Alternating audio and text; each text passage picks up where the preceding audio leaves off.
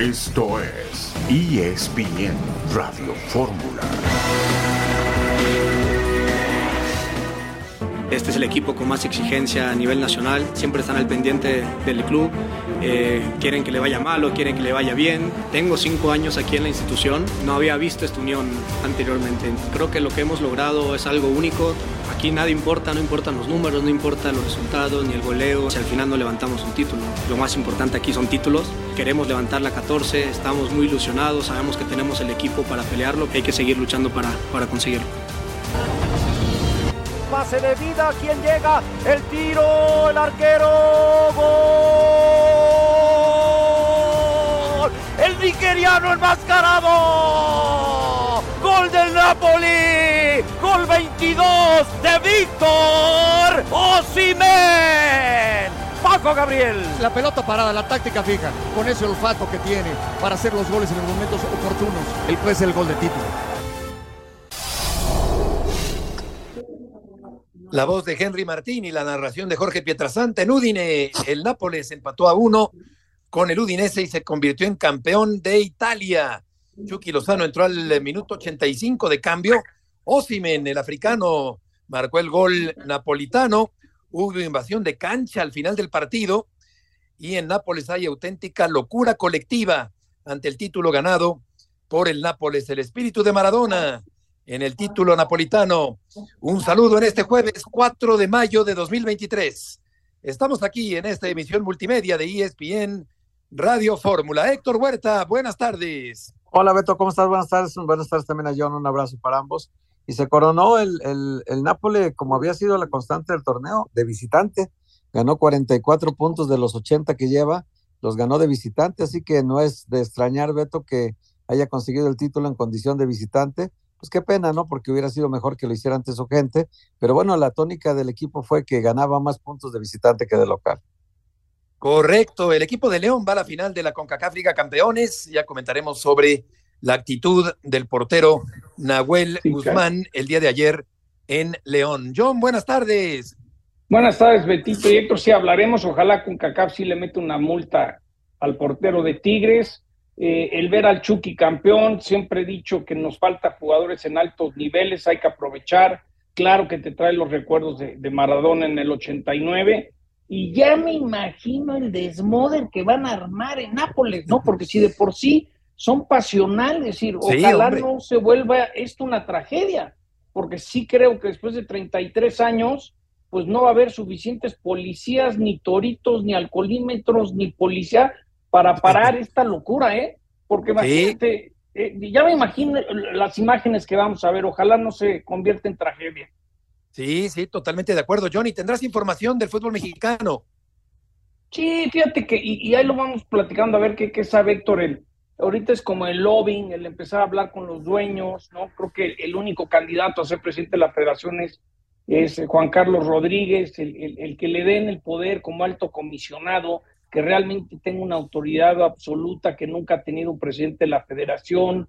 Creo que es difícil que, se dé el ascenso y el descenso. Y creo que eh, la multipropiedad pues tendrá que ser un poco, ya lo platicaremos como hizo el MLS, cuando le quitaron el equipo a Vergara, lo tomó la liga y luego se convirtió en el LAFC. Yo creo que quieren copiar lo que el Necaxa ha hecho, ¿no? El traer inversión extranjera. Entonces son varios puntos, pero yo creo que es la, época de, como en la política, de hacer visitas para agarrar fuerza y tratar de llegar todo amarrado a la junta de dueños, ¿no? Vamos contigo, César Caballero, con un avance de tu información. ¿Cómo te va, Beto? Qué gusto saludarte. El conjunto del América se alista para lo que será su participación en la liguilla del Clausura 2023 y anoche le pasó por encima a los Alebrijes de Oaxaca en un partido amistoso en el Estadio Azteca. Platicaremos todos los detalles más adelante en ESPN Radio Fórmula. Gracias, César. Girona 2, Mallorca de Javier Aguirre 1, el español de César Montes 2, el Sevilla 3. Vamos a ir una pausa y volveremos enseguida.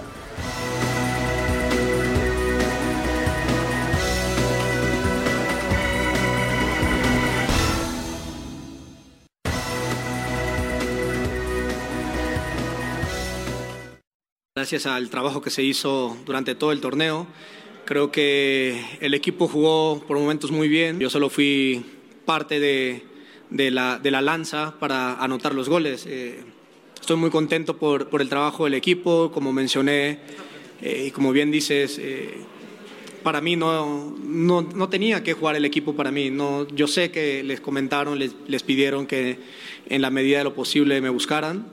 Muy contento. Eh, creo que lo que hemos logrado es algo único. Tenía, tengo cinco años aquí en la institución y me parece que no, no había visto esta unión anteriormente. Como he dicho anteriormente, pensé en dejar todo, eh, me dolía muchísimo lo que pasaba, no quería seguir jugando fútbol, eh, llegaba casi lo sufría, llegaba a las concentraciones y también era sufrimiento, eh, mucha desesperación, mucha ansiedad. Eh, pero lo importante aquí era y fue no, no darme por vencido, no, no renunciar a mis sueños, no renunciar a mis objetivos y a mis metas. Todos saben en este equipo no te aguantan mucho cuando, cuando no estás bien. Eh, aquí tienes que dar resultados inmediatamente.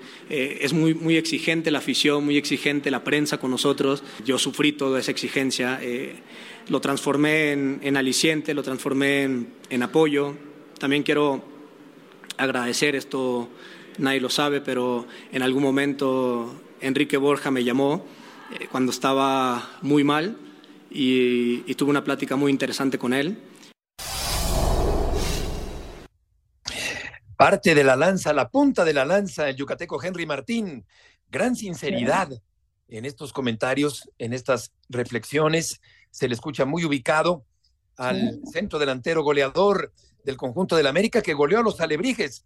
El América desarmó el alebrije de madera 7 a 0 el día de ayer. César, gusto en saludarte en la cancha del Estadio Azteca.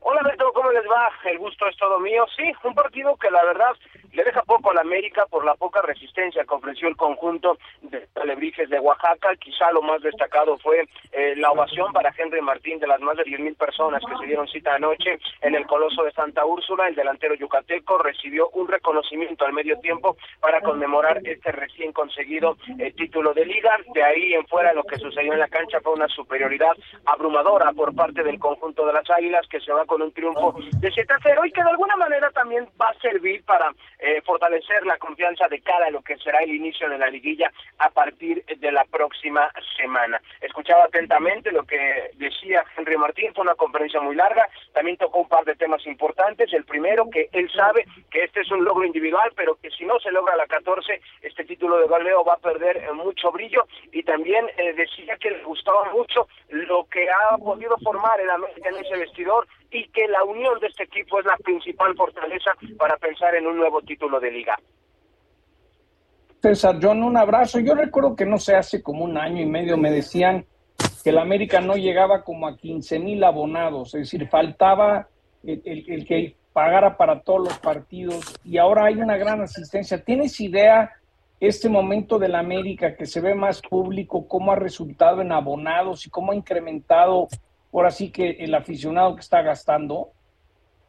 Hola John, ¿cómo estás? Qué gusto saludarte. Mira, el número exacto no lo tengo, pero sí es una realidad que ha subido el número de abonados, el número de aficionados y muestra de ello es que el América presenta el mejor promedio de asistencia en toda la Liga MX. ¿Esto a qué se debe? A que el equipo principalmente juega bien. Es un equipo que es agradable a la pupila.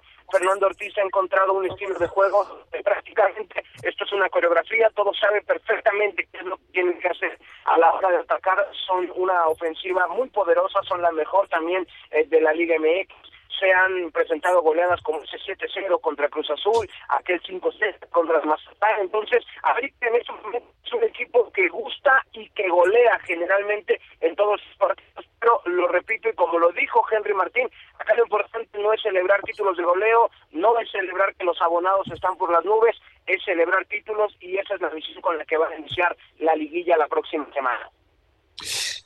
César, muchas gracias por la información. Saludos, excelente tarde. Igualmente, buenas tardes. Oye, Beto, aquí, están los, aquí, están los, números del América. Si el quieres, que más gente doy. mete, Héctor. Sí. El, América, no, de toda la liga no, pero el América metió 339.926 aficionados. Sí, este los torneo. regios mandan, ¿no? En, sí, mandan los regios, pero esto fue en nueve partidos. El torneo pasado metió menos, poquito menos, 290.702 en ocho partidos. Eh, pero fíjate nada más la diferencia. El Monterrey, que es el que más metió de toda la liga, 393.295, casi 400.000 aficionados metió Monterrey, el Monterrey. Y el equipo de Tigres, que también fue el segundo lugar de asistencia, 350.552. El América es el tercero, sí, el América el tercero, el primero de la capital. Lo que hablaba César es de promedio. Me parece que el promedio del América habría que sacarlo, pero me parece que tiene razón, ¿eh? Pero los de Monterrey, de acuerdo a los estadios que son más, más, más pequeños que el Azteca, yo creo que las entradas de ellos fueron casi llenos completos todos los partidos. No, no un yo creo que un 80-90% del estadio lleno en cada partido. Yo el dato que quiero averiguar, Héctor, era que los regios tenían arriba de, sí, Monterrey y Tigres tenían arriba, o tienen 35 mil boletos asegurados. Ya. Asegurados. Y creo que América no llegaba a 15 y sería interesante ver cuánto eso incrementa, porque esos son los tabuladores que mañana pueden convencer a que se gaste mucho más, ¿no? Cuando tienes dinero garantizado, que, te, el abonado te pagó, mañana, oye, tengo este delantero importante europeo, ¿cuánto cuesta? Ah, ok, pues ya tengo la proyección. Entonces, ese dato a ver si lo averiguo para mañana, porque se me hace interesante, eh, porque eso quiere decir que la gente está dispuesta a gastar por ver a la América siempre, no por un partido, ¿no? Es que otro equipo tiene una buena cantidad de abonados, el Guadalajara, John. El equipo de Chivas tiene, tiene más de 20 mil aficionados abonados y y no tiene entradas menores de 20 mil. ¿Y sabes quién anda muy bajo de promedio para lo que son los números ahorita de los equipos que convocan mucha gente al estadio? El Atlas. Cruz Azul. El Atlas también anda muy bajo, porque el Atlas, como subieron los precios y la gente está muy disconforme con eso, entonces lo manifiesta de alguna manera y creo que lo está manifestando yendo muy poco al estadio, porque el Atlas eh, es increíble que con tanta afición que tiene, eh, esté teniendo tan bajas asistencias, porque ha, habido partidos en este torneo, por ejemplo, de, de 12 mil, de, de 17 mil, de 11 mil contra León, 11 mil 555, y total el Atlas 157 mil, o sea, casi la, no sé, la, ni la mitad de los de Monterrey, pues, ni la mitad de aficionados, con un estadio más grande que los de Monterrey, ¿eh? Exactamente. A mí de Martín me llamó la atención eh, cómo se puede llegar a perder el disfrute de tu actividad y de tu profesión. Dice que en algún momento no lo disfrutaba, que lo sufría, estaba fastidiado, estaba hastiado, le cayó el desagrado en lugar de sentir felicidad por su profesión. Qué resurgimiento extraordinario del jugador yucateco. Vamos a... Coincide Beto con aquella entrevista que le hizo John, muy oportuna del torneo pasado, cuando se veía que era otro Henry Martín, que había trabajado mucho en él mismo, en su mente, en su cabeza, y que eh, en aquella ocasión le platicaba a John, eh, te vas a acordar muy bien, John, le platicaba todo el trabajo mental que había hecho con, con, con, ayuda psicológica, con ayuda para fortalecer la capacidad mental, porque la capacidad futbolística siempre la ha tenido, y ahora fortaleciendo la capacidad mental, y revela ahora que también tuvo una plática con Enrique Borja, a quien conocemos todos nosotros, y que sabemos que Enrique es un tipazo, y que Enrique seguramente le habrá dado consejos muy buenos porque le fueron muy útiles a Henry Martín. Yo les puedo decir, la semana pasada estuve en Vidante en el, en el Mexican Open, John Ram, número uno del mundo.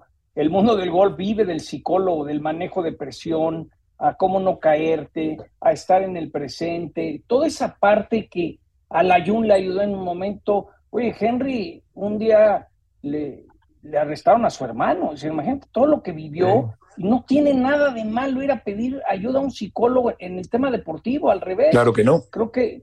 Y ese, ese, lo de Henry es un claro ejemplo de que si utilizas lo que está a tu alrededor, te sirve, pero también lo educaron diferente en su casa, porque luego el, el atleta que no fue preparado, no, no estudió mucho, de repente lo ve como una tontería, Beto, y muchos hoy en día lo siguen viendo como una tontería. Gracias a Dios cada vez hay más, ¿no? Que lo lo único, lo único que no me gustó, John, Héctor, fue el festejo del perrito en Guadalajara. Por lo demás, excelente Martín, excelente Henry Martín. Yo entiendo que Vamos a ir. quería homenajear a Cuauhtémoc, pero me parece que de los festejos de Cuauhtémoc hay algunos que son muy Le salió el tiro por la culata pero hay otros que salen muy, muy desagradables, ¿no? Exacto, exactamente. Vamos con eh, Tigo, Jesús Bernal, con el eh, reporte del equipo Guadalajara. Saludos Beto, buena tarde para ti y para todos en ESPN Radio Fórmula. Pues hoy el equipo del Guadalajara tendrá duelo de preparación a las 5 de la tarde en las instalaciones de Verde Valle contra la escuadra de Tepatitlán. Partido que servirá eh, a Chivas de preparación con rumbo a la liguilla, todavía sin saber su rival, pero la intención del cuerpo técnico era poder mantener a este equipo con ritmo para evitar eh, perder durante este, este parón forzado que tienen luego de, de, no competir en la fase de repesca y estar situados ya en los cuartos de final. Mañana viernes las Chivas tendrán descanso, habrá que mencionar esa parte y eh, será hasta el sábado cuando retomen sus actividades, ya pensando en el partido de la liguilla, que tendrán que disputar la ida a media semana y el fin de semana recibir en el Estadio Akron. Es lo que tenemos desde Guadalajara. Regreso contigo al estudio. Saludos.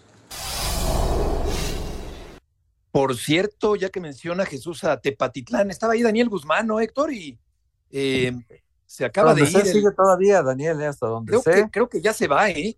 Ah, ok, pues él, él, él, quería volver a la escena donde fuera, volvió, calificó a la liguilla y creo que se quedó en el repechaje. Pero. Oye, ¿te bueno, acuerdas pues, que lo entrevistamos en el Mundial? Sí, sí, sí, claro, claro. claro Levantaba la mano para la selección mexicana, Daniel. Estaba en Dubái, acuérdate, Beto, y desde Dubái se conectó con nosotros. Exactamente. Exactamente. Ha estado del tingo al tango últimamente, ¿no? Sí, sí, sí. Se anda preparando. Daniel es un chico muy inquieto que quiere prepararse pero bueno, últimamente sí. los resultados no le han favorecido. Sí, el, el, travieso se prepara, tiene carácter, tiene temperamento, hace muy buenos grupos con Uy. sus métodos. El travieso Daniel Guzmán. Vamos a ir a una pausa y volveremos enseguida. Huerta, Sotcliffe y Murrieta en esta tarde en ESPN Radio Fórmula.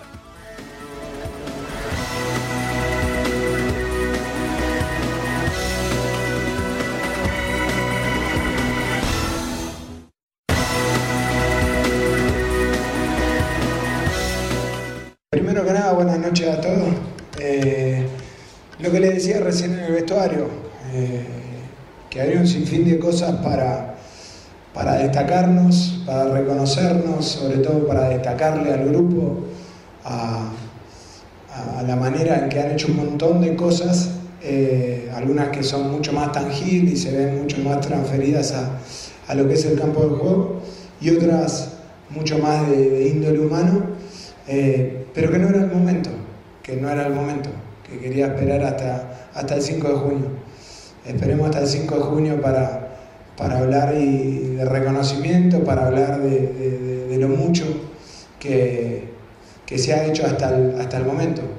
Que ahora, si bien esta noche se merecen celebrar, eh, ya a partir de mañana tenemos que estar pensando en San Luis, que es un, una, una instancia que, que no podemos dejar pasar, que no podemos dejar pasar, es una oportunidad también de, de, seguir compitiendo muy bien en el plano local, porque también es un frente que está abierto y que lo, trabajamos muchísimo como para ahora desenfocarnos. Así que principalmente eso. Sí, pues, este, ¿qué te puedo decir? Te imaginarás el, el vestidor entre tristeza y bronca por no haber podido eh, conseguir el objetivo que teníamos hoy de llegar a, a, la final y poder salir campeón. Se nos trunca esa oportunidad, pero, pero bueno, es lógico que al final, en un partido intenso, este equipo no, no le gusta perder. Los muchachos no les gusta perder a nadie, no les gusta perder. Entonces, eh, es lógico lo que, la reacción, pero bueno, es, es momento de, de felicitar a, a León hicieron un gran partido y desearle el éxito para la, para la final. Más que intensidad, yo creo que salimos con mucha ansiedad y es, la ansiedad te lleva a cometer errores eh, muy puntuales de, de, de, fallas en los pases, no ganamos principalmente el primer tiempo, no ganamos tres pases seguidos, entonces le dejamos la iniciativa al rival. Eh, sabíamos que iba a ser un partido que, de esta, naturaleza porque ya, ya, nos conocemos, ¿no? Pero bueno, yo no, no, diría eso de intensidad porque sí, sí, un poquito de, ansiedad y nerviosismo al momento de tener la, la pelota y eso no, no, pudimos generar en el primer tiempo opciones claras de gol. Segundo tiempo el equipo se tranquilizó, tuvimos que ajustar por la lesión de Gorarán, tratamos de ajustar para, para que estar más ordenados, para estar más compactos, para no estar tan largos, tan, poder estar cerca para tener eh, triangulaciones y tener posesiones largas. Bueno, eh, mejoramos, pero nos alcanzó para, para llegar hasta el 2-1, después en, un error en la jugada balón parado nos hacen el tercer gol y bueno, es el resultado final. Palabras del Arcamón de León y Ciboldi de Nuevo León. El León va a la gran final del torneo de la CONCACAF. Nahuel Guzmán exhibicionista, fanfarrón, mal perdedor, nada nuevo. Maleducado, Beto, maleducado. Maleducado. Con este personaje, John, del fútbol mexicano. Sí, sí, no puedes eh, hacer esos berrinches. Ojalá con CACAP le meta un castigo porque pareciera que, que la liga en esas cosas no hace mucho. Me encantó el partido que dio Ángel Mena, qué dinámico se vio el León. Parecía que cuando querían metían otra velocidad. Gran trabajo el, el armacón. Yo lo único que diría es que tiene que controlar un poco su temperamento, Héctor Ibeto. No me da la impresión que un día se ve enojar como pasó con el Tano y muy fácil se puede agarrar a trancazos, ¿eh? Lo único que es que se tiene que calmar un poco. Creo que alguien tiene que ayudar porque de repente se le, se le, se le zapa un cable y, en cualquier momento un día puede causar un caos, ¿eh? Yo, yo también he visto una transformación, Héctor, en, en el Arcamón. Sí, no para bien, desgraciadamente en la parte de temperamento. Y en la parte de, futbolística, en lo que aporta un técnico a un equipo, sí, muy bien, Beto. Porque fíjate que León perdió mucho tiempo con Holland y con Pavia. Realmente nomás perdieron dos años casi de trabajo con muy malos técnicos que escogieron. Y ahora que eligen a un técnico del mercado mexicano, muy parecido a lo que hizo Pachuca con, con Almada, se lo trae del Santos cuando lo desprecia el Santos y ahora que, desprecia el Puebla, el Arcamón, porque el América lo golea en la liguilla, lo deja libre y entonces el, León va por él, lo trae a, León y mira qué trabajo ha hecho. En su primer torneo ya los metió a la liguilla, está en el repechaje ahorita y, en la primera competencia internacional que tiene el Arcamón lleva al equipo a la final de la CONCACAF Liga de Campeones y por lo tanto está muy cerca de ir al Mundial de Clubes. Beto León nunca ha ido al Mundial de Clubes y para ellos es importantísimo. El Atlas le apostó, el grupo Orlegui, su competidor del grupo Pachuca, le apostó todas las canicas a la, a la Copa de Campeones de la CONCACAF y el Atlas no pudo, fue eliminado en una ronda muy temprana y quedó fuera total de la competencia. Entonces, el grupo Pachuca, que no ha dicho que quiere, pero siempre quiere, ya metió a su equipo a León a la final de la Liga de Campeones. Y esto es muy importante para León, una plaza que, que ya ha tenido tres títulos con esta administración y que quiere ahora un título internacional. Digo, es muy difícil que consiga un Mundial de Clubes, pero ya el hecho de estar presente ahí en el Mundial, poner tu nombre ahí, creo que es muy importante. También se va a enfrentar a Los Ángeles, que es su primera participación en una final también para llegar al, Mundial de Clubes, y, con Carlos Vela al frente, este equipo es muy peligroso, le puede ganar a León pero y sería el segundo año consecutivo que la MLS le ganara a la Liga Mexicana, lo cual ya sería muy preocupante, ¿no? Y, sabes qué, el hecho de que venga Carlos Vela se lo ganó León, lo quería Monterrey, porque queramos o no, Vela es el atractivo, es decir, cuando Vela viene a jugar a México, mucha gente quiere ir a verlo, ¿no? Entonces, León se sacó el premio y qué bueno, a mí me encantó ayer el León, qué bruto, qué dinamismo, qué, qué manera de correr, qué manera de, de volver loco a Tigres, ¿no? Definitivamente. Vamos a ir con, con Héctor Tello, eh, allá en Monterrey. Héctor, qué gusto saludarte. ¿Habrá alguna sanción para este showman fanfarrón que está de portero del equipo de los Tigres? ¿Cómo estás, Beto? Buenas tardes, saludos a todos. Eh, me parece que el, tema con web Guzmán no es nuevo y no ha pasado nada. El, club entiende que la web Guzmán ha sido así.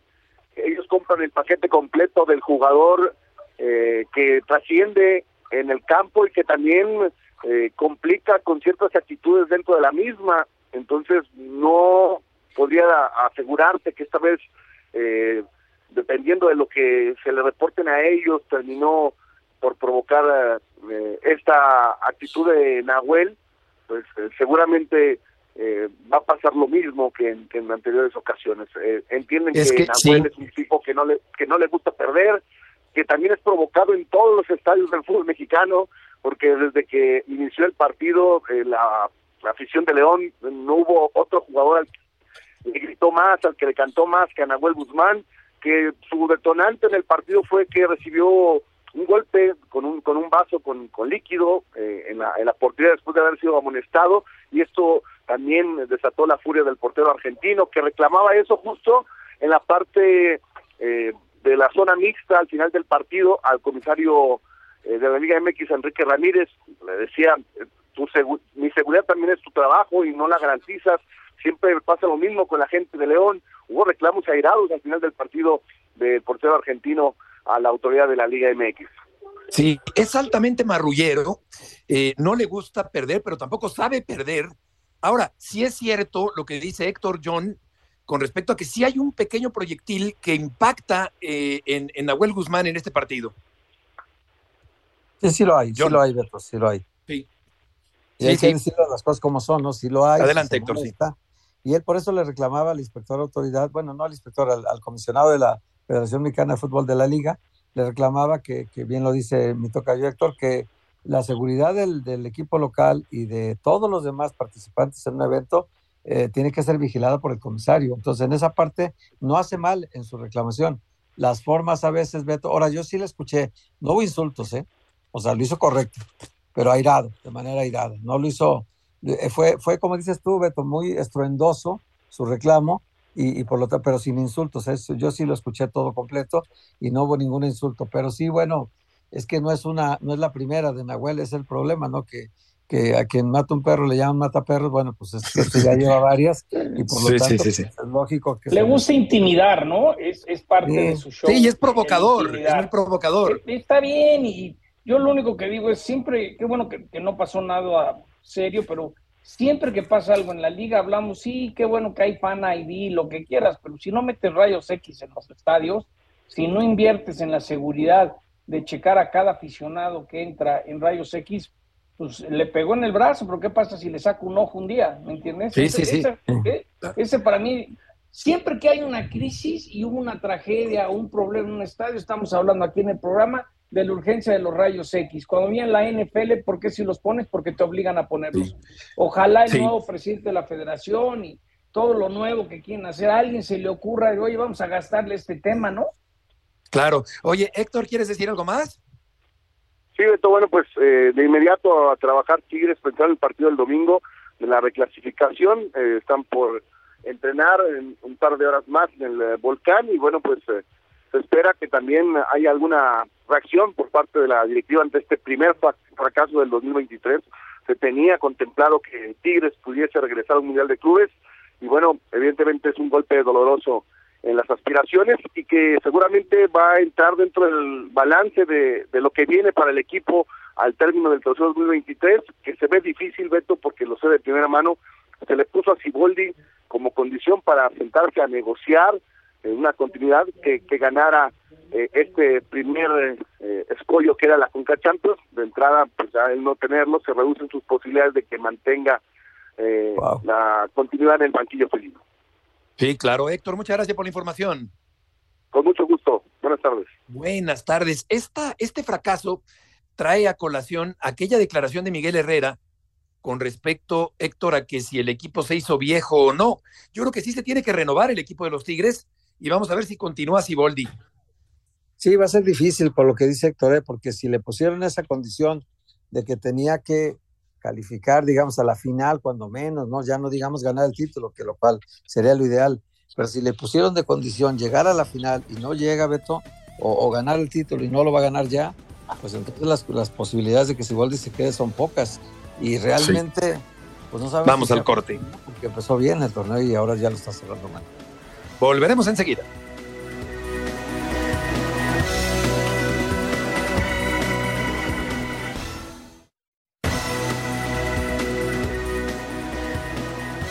Se acabó el partido. Napoli, campioni. El Napoli es el campeón de la liga italiana. A festejar todos en la Piazza Plebiscito, en la Vía Toledo, en el Vesubio, en el Tirreno, en el Mediterráneo. Napoli es campeón. Paco Gabriel. Sí, la satisfacción del deber cumplido, ¿no? Ahí está en ese abrazo. Ahí está Spalletti, histórico de este equipo lo que han conseguido el día de hoy, lo que han conseguido esta temporada, después de 33 años. Claro, hay que tomar las cosas con calma. El Chucky Lozano es el primer mexicano que gana un título en Italia. El Nápoles con el empate en Udine, con el Udinese es el campeón allá en Italia el día de hoy. Oye, John, y con respecto al fútbol mexicano, ¿qué podría pasar con la Liga de Expansión? Pues fíjate que yo creo que hay muchos planes, eh, mucho de lo que les había comentado. Eh, va a ser bien interesante esta junta de dueños. Normalmente amarran todo desde antes, pero yo creo que hay, hay muchas voces. me quedo lo que les había comentado, que tenían la idea de, eh, quitar la sub-20 y hacer filiales de la sub-23, Beto. Yo, yo cada vez veo más, más difícil el que metan el, el, ascenso y el descenso. Yo creo que van a tratar de copiar un, un modelo como el de la MLS. Nomás no veo cómo van a poder tener y, y sé que en algún momento dado quieren quitar la multipropiedad y nada que se lo pasas a tu hijo, a tu primo o a tu tío. Eh, creo que puede ser algo similar a lo que pasó con la MLS cuando ya no querían a Jorge Vergara y le compraron el equipo. Chivas USA fue operado un año por la MLS y hoy es el LAFC. Entonces, como que yo veo que quieren un alto comisionado que realmente esté arriba de las televisoras, que eso se ve difícil, pero bueno, eso sería un verdadero cambio. El descentralización de los derechos, pues sería por ahí del 2028, porque muchos de los derechos de televisión, cuando empezó a surgir eh, Amazon y, Disney Plus y, Paramount, se asustaron, y pues el mismo Juan Carlos fue el que compró mucho los derechos para Televisa, y, yo no veo eh, que, realmente se implemente un ascenso y descenso, yo creo que van a copiar el, modelo del MLS. Ese es mi feeling, ¿no? Eh, pero se ve que hasta que no validen a, Juan Carlos Rodríguez como nuevo presidente de la federación, ya nos estarán explicando más de, la llegada de Davino y línea juveniles. El hecho que no han anunciado mucho a mí me dice que, que no está tan, que no está todo el mundo en el mismo camino. Héctor sabe que hay mucha división entre dueños y se nota. Por algo no nos han anunciado cosas que normalmente, ahora sí que de un dedazo ya nos hubieran dicho, ¿no? Sí, nomás que, John, hay una, hay una constante en las designaciones que han hecho de presidente de la federación, que casi todos son egresados de casa, ¿no? Son de Televisa todos. y, y, cuando no han sido de Televisa, como el caso de don Marcelino García Paniagua, de Juan José Liaño o de Alberto de la Torre, tres dirigentes tapatíos que fueron presidentes de la federación, pues ellos sabemos que cada lunes se reportaban con el vicepresidente de eventos especiales y deportes de Televisa para negociar todo lo que estuviera pendiente. Entonces tenían sesiones de trabajo todos los lunes obligadas eh, que tenían que rendir cuentas. El presidente de la federación tenía que rendir cuentas en una oficina de Televisa. Eso fue históricamente y creo que no va a cambiar. Entonces el que venga será de la casa a otra vez. Y eso es lo que tal vez los demás dueños tendrían que en algún momento plantear que vamos a elegir a otra persona que sea de esta comunidad, pero que no sea necesariamente de esa procedencia, ¿no? Sí, claro. es lo mismo, de otro color, pero es lo mismo, ¿no? Pues claro. Sí. Yo, yo por lo pronto pues eh, veo esta liga de expansión como una liga de partidos amistosos y que en eso se va a quedar al borde de la desaparición, incluso como nos dice John el día de hoy. Y con respecto al presidente, pues todo parece indicar, Héctor, que será Juan Carlos Rodríguez. Sí, que tiene muy buenas referencias con la gente que trata él. Por ejemplo, Jesús Martínez decía en Picante que, que es una persona que a él le gustaría que fuera yo sabía que eran tres candidatos desde el principio, ¿no? Joaquín Valcárcel, el abogado de Televisa que está metido en el fútbol ahorita, eh, eh, Ricardo Pérez Teufer, que ya había estado en eventos especiales de Televisa, y el tercero era Juan Carlos Rodríguez, que recientemente salió de Televisa, pero pues que sigue manteniendo una relación con ellos estrecha, ¿no? Entonces, todo parece indicar que los tres eran candidatos de la misma casa, Beto. Entonces, pues es, vamos a seguir igual, en realidad, y a ver qué margen de maniobra le dejan para que, por ejemplo, esto de subastar los derechos de televisión de manera conjunta, no de manera individual como lo hace cada club, yo lo veo en chino realmente. Y aparte está tan amarrados los derechos, ni modo que, que Televisa y Azteca digan, bueno, pues de aquí a ocho años ya los tenía, se los cedo y se los divido a todo el mundo. No, también no va a pasar. Complicado. Y de lo que me he enterado yo es que Juan Carlos Rodríguez está pidiéndoles realmente que se crea esa posición de alto comisionado, alguien que esté arriba de finanzas, está arriba de lo deportivo y si toma una decisión, confíen en él. Esa es la pregunta, si realmente va a operar o a final de cuentas en una crisis van a decir, espérame tantito, no le puedes vender este acá. Eh, no, olvidemos que él en su, en su momento fue el que dio la orden que las conferencias de prensa no se puedan transmitir por el que no tenga derechos. Y eso fue decisión en su momento de Juan Carlos Rodríguez. Entonces, yo estoy contigo, Héctor. Ojalá parece que hay una idea de hacer un cambio, pero para mí es lo mismo, nomás le están poniendo un barniz a la fachada. Sí, pues va a ser la noticia bomba. La, el anuncio de Juan Carlos Rodríguez como... Que por cierto que no le gusta que le digan la bomba, yo no sabía eso, ¿eh? la verdad hace poco lo supe. Entonces, Juan Carlos Rodríguez.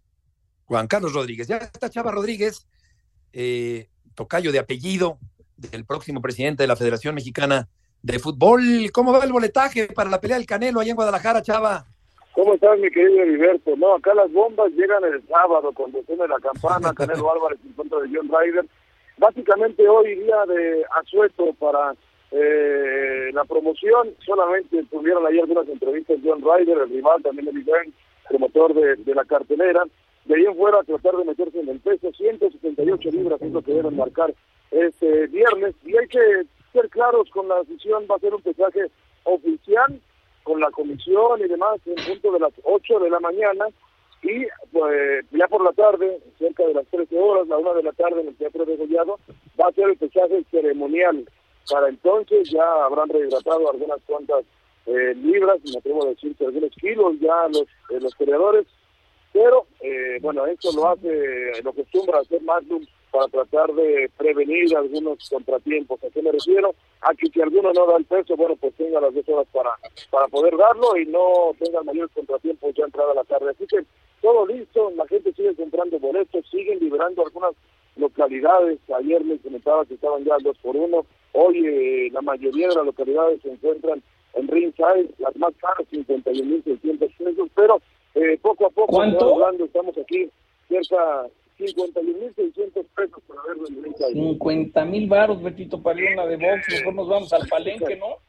No, pues está, está- están rentando Sí, palcos en claro sí. 250 mil. Es la mitad de lo que regularmente se, se paga por un boleto Sí, para hombre. allá en Las Vegas, llamémosle, en la T-Mobile Arena de Las Vegas, pero pues también el espectáculo o la, la clase de rival, pues no es ni Golovkin, no es ni Vivor, es un John Ryder que eh, está abajo casi 10 a 1 en las apuestas y que de ganar sería no solamente una tragedia para el boxeo mexicano, en este caso para Canelo, para su carrera, sino la sorpresa más importante de este 2023, pase lo que pase en el resto del año.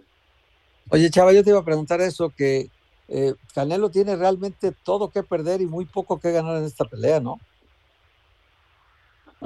La realidad es que sí, porque incluso eh, en los rankings tan disputados ahora con Naoya Inoue, Terence Crawford, Tyson Fury, Alexander Usyk, eh, teniendo buenos combates, algunos de ellos, pues de hecho no le, eh, un triunfo sobre, sobre Ryder no le va a permitir avanzar mucho en los rankings a Canelo Álvarez. Sin embargo, lo va a posicionar para una pelea grande en el mes de septiembre, ya sea contra Dimitri Vivol, quizás contra David Benavides, que es otro de los peleadores que eh, están mencionando en el futuro para Saúl Canelo Álvarez, y ahí sí entonces pudiera recuperar Canelo el trono libra por libra que perdió precisamente el año pasado al caer en contra de Dimitri Vivol, intentando ir por el campeonato de las 175 libras.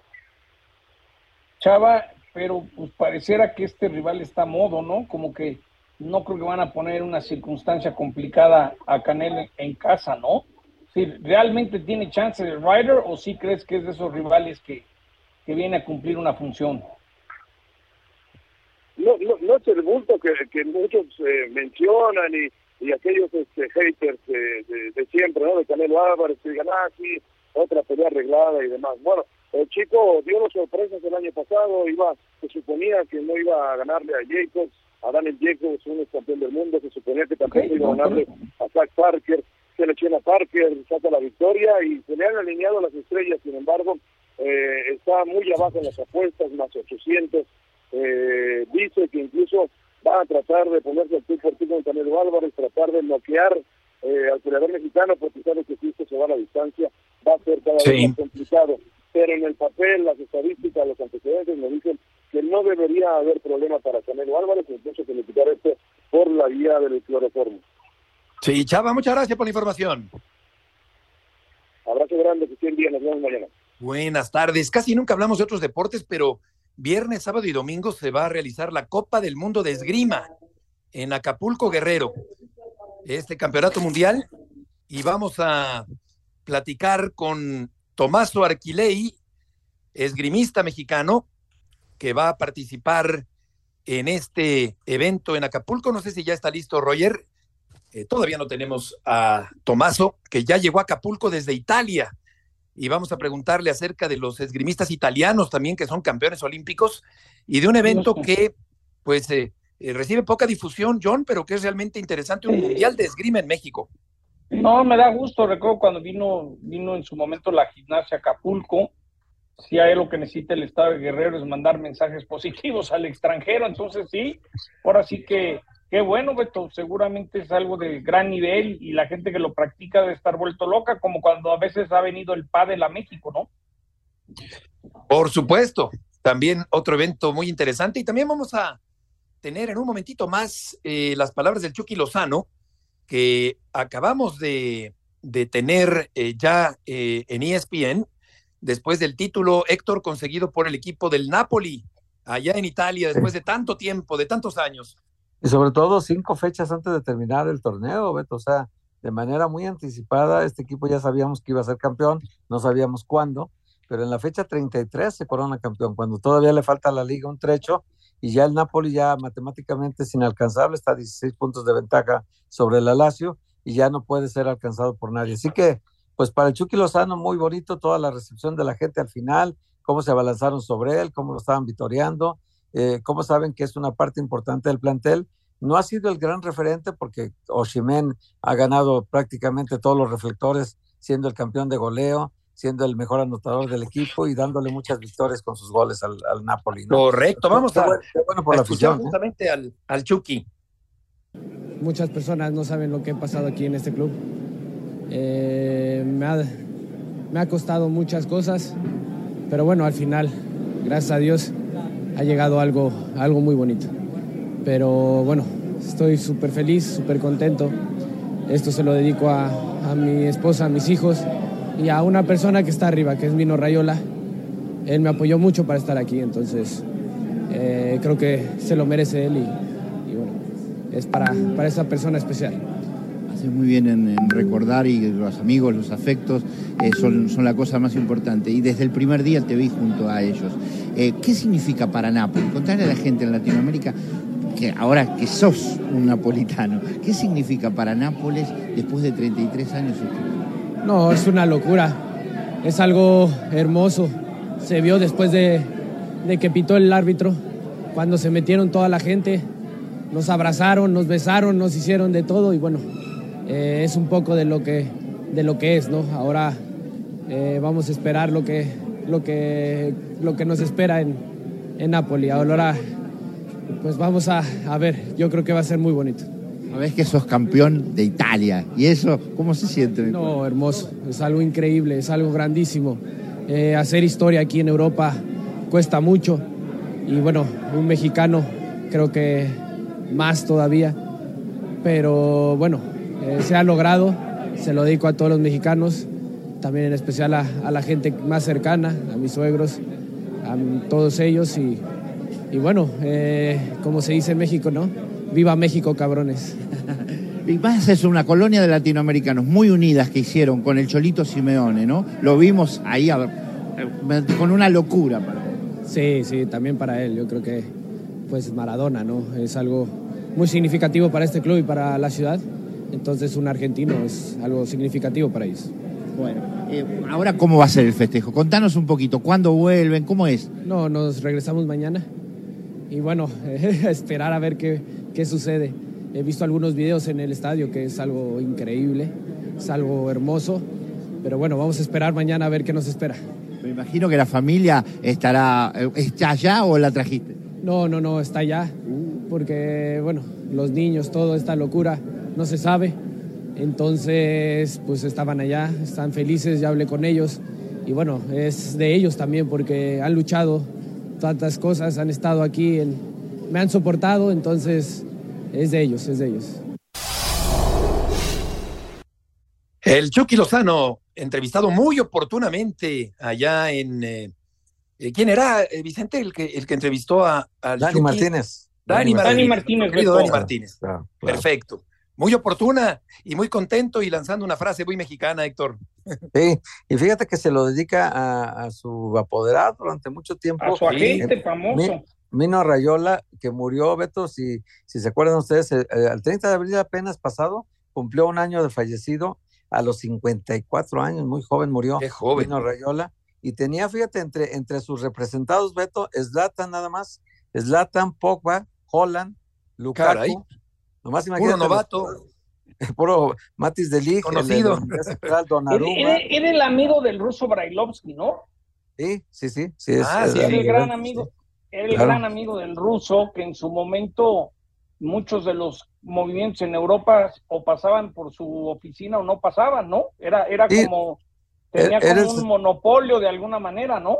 Era el segundo de después de Jorge Méndez, que es el poderoso representante portugués de Cristiano de Mourinho. Era el segundo en la, en la lista en, en- en Europa. Se mueve muy fuerte, se movía muy fuerte.